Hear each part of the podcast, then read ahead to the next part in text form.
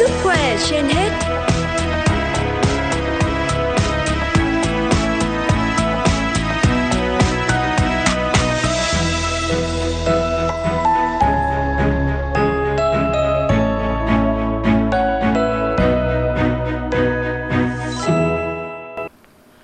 Quang Minh và Phương Nga xin kính chào quý vị thính giả đang nghe chương trình Sức khỏe truyền hết của Đài Phát thanh và Truyền hình Hà Nội. Mời quý vị và các bạn chúng ta nghe bài viết có nhan đề Dân nghèo chữa bệnh ở đâu của tác giả Quan Thế Dân. Giữa lúc dịch bệnh căng thẳng, ngày càng có nhiều tiếng nói kêu gọi chú trọng phát triển y tế cơ sở. Nhưng y tế cơ sở là y tế nào, huyện hay là xã?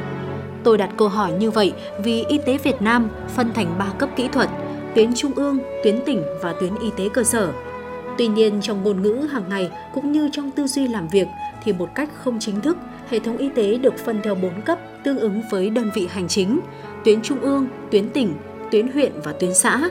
Vậy vai trò của y tế huyện nằm ở đâu?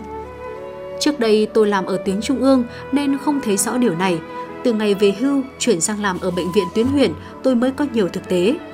Về mặt phân cấp kỹ thuật, y tế tuyến huyện được xếp vào y tế cơ sở như các xã, nhưng dưới con mắt chính quyền, rõ ràng y tế tuyến huyện là cấp trên của trạm y tế xã. Các cơ sở y tế tỉnh chỉ đạo xuống y tế huyện, rồi huyện chỉ đạo xuống xã. Như vậy, phần cấp kỹ thuật của ngành y với phần cấp hành chính của chính quyền vanh nhau.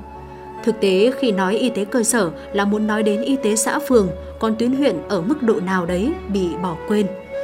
Bộ Y tế đã có chương trình 10 năm từ năm 2011 đến năm 2020 củng cố y tế cơ sở thực chất là nhằm vào y tế xã qua Bộ Tiêu chí Quốc gia. Đến năm 2020, tổng kết chương trình, 94% số xã trên toàn quốc đạt chuẩn hoàn thành bộ tiêu chí, tức là chương trình đã thành công. Tuy nhiên, nhiệm vụ của ngành y tế vẫn còn rất nặng nề vì bộ tiêu chí quốc gia dành cho y tế xã vẫn còn rất thấp so với đòi hỏi chăm sóc sức khỏe của toàn xã hội. Qua một số tiêu chí chính như nhân lực 5 đến 10 người, có bác sĩ làm việc tại xã 3 ngày mỗi tuần, có máy điện tim máy siêu âm đen trắng, máy thử đường máu. Có thể thấy công việc của trạm y tế xã vẫn chủ yếu là công tác phong trào như cũ. Qua đợt này, sổ sách giấy tờ sẽ chuẩn chỉ hơn, còn công tác điều trị không cải thiện là bao. Người dân có bệnh vẫn đi thẳng lên huyện hoặc tỉnh, nhất là từ khi bảo hiểm y tế thông tuyến. Nếu chỉ chú trọng đầu tư cho y tế xã như vừa qua, sẽ rất gian trải vì cần rót tiền xuống gần 10.000 xã và nhân lực của xã cũng không đủ để tiếp thu những kỹ thuật y khoa cao Tôi thấy xã nhận máy siêu âm và máy điện tim rồi trùm khăn để đấy vì không có người sử dụng. Trên địa bàn huyện, quan trọng nhất là bệnh viện huyện. Đây là trung tâm kỹ thuật y tế cao nhất của một huyện. Người dân tự đến trực tiếp hoặc các xã gửi lên. Bệnh viện huyện có các trang bị y khoa cần thiết như xét nghiệm máu, x-quang, siêu âm, thực hiện được mổ lấy thai, phẫu thuật về xương, về ổ bụng, cấp cứu về điều trị nội khoa ở mức độ vừa. Bệnh viện huyện thực sự là bệnh viện gần dân nhất, cùng với bệnh viện đa khoa huyện còn có trung tâm y tế dự phòng có vai trò quyết định trong phòng chống dịch trên địa bàn. Vai trò của y tế tuyến huyện quan trọng như vậy, nhưng số phận của các tổ chức này khá long đong. Năm 1998, các tổ chức y tế trên địa bàn huyện như bệnh viện, y tế dự phòng, bà mẹ trẻ em được hợp nhất thành trung tâm y tế huyện – Thấy khó quản lý quá, năm 2005, mô hình này lại tách ra thành 3 bộ phận. Phòng y tế thuộc Ủy ban huyện quản lý các trạm y tế xã, bệnh viện huyện và trung tâm y tế dự phòng thuộc Sở Y tế. Tách ra một thời gian vẫn thấy trồng chéo, nên gần đây nhất, thông tin 37-2016 TT-BIT lại quy định sắp nhập tất cả thành một trung tâm y tế huyện như cũ. Dù tách hay nhập, thì trong dân vẫn chỉ tồn tại một địa chỉ thân thương là bệnh viện huyện giúp được cho người nghèo nhiều nhất chính là bệnh viện huyện.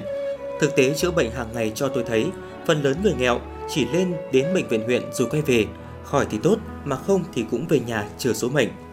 Trong 100 người đã đến bệnh viện huyện, trên 90 người ở lại điều trị toàn là người nghèo, không có tiền lên tuyến trên.